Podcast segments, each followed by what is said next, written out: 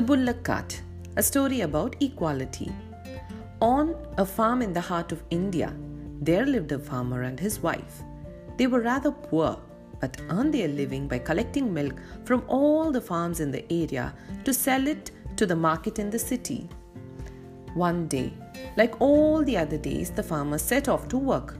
He fed the oxen and attached them to the cart.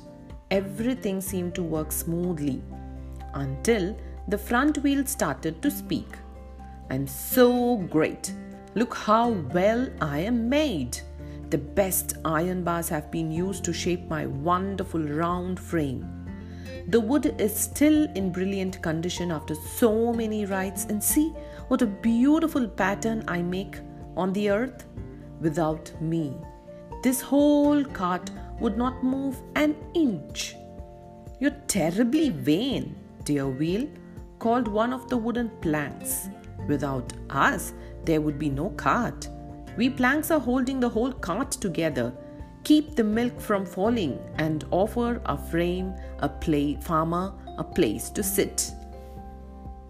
Well, maybe, said the wheel, but after all, I and my three wheel brothers are the most important part of this cart. Are you sure?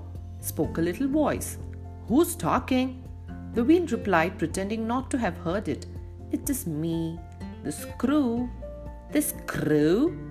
The wheel asked and burst out into laughter. You, out of all parts? Ha! You're so tiny. We can barely see you. You're really not important at all. You're not even moving.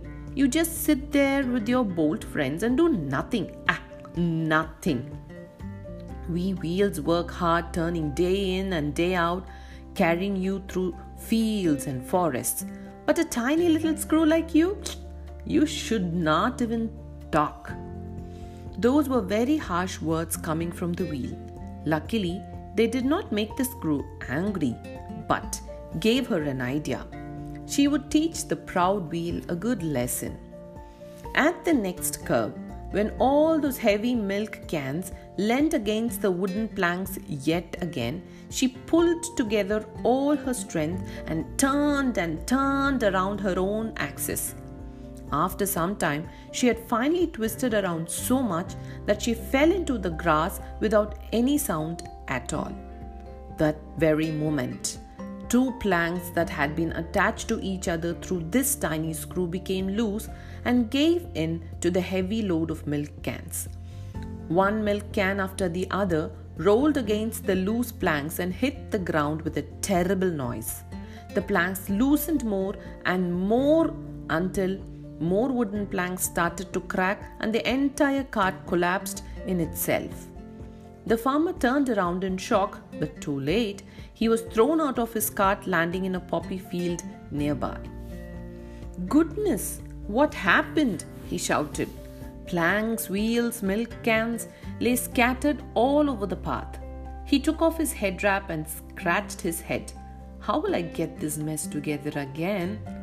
It did not take long to align the wheels and put the frame into place, but there seemed to be something missing to keep the lot together.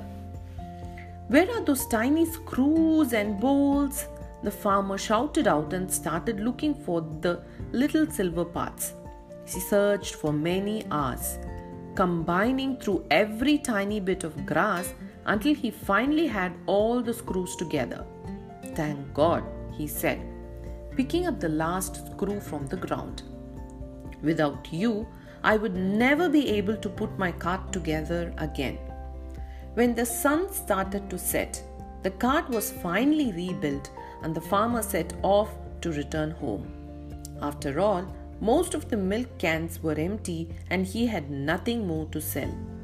I was foolish, said the wheel. I was boasting and showed off how great I am when really all of you are needed as much as I am. Only as a whole, all of us together, we make this cart work. And now, because of me, a poor farmer has lost his weekly earnings. I'm sorry to have made you all feel bad. I can see now that everybody is extraordinary and unique, and each one is needed as the rest of us.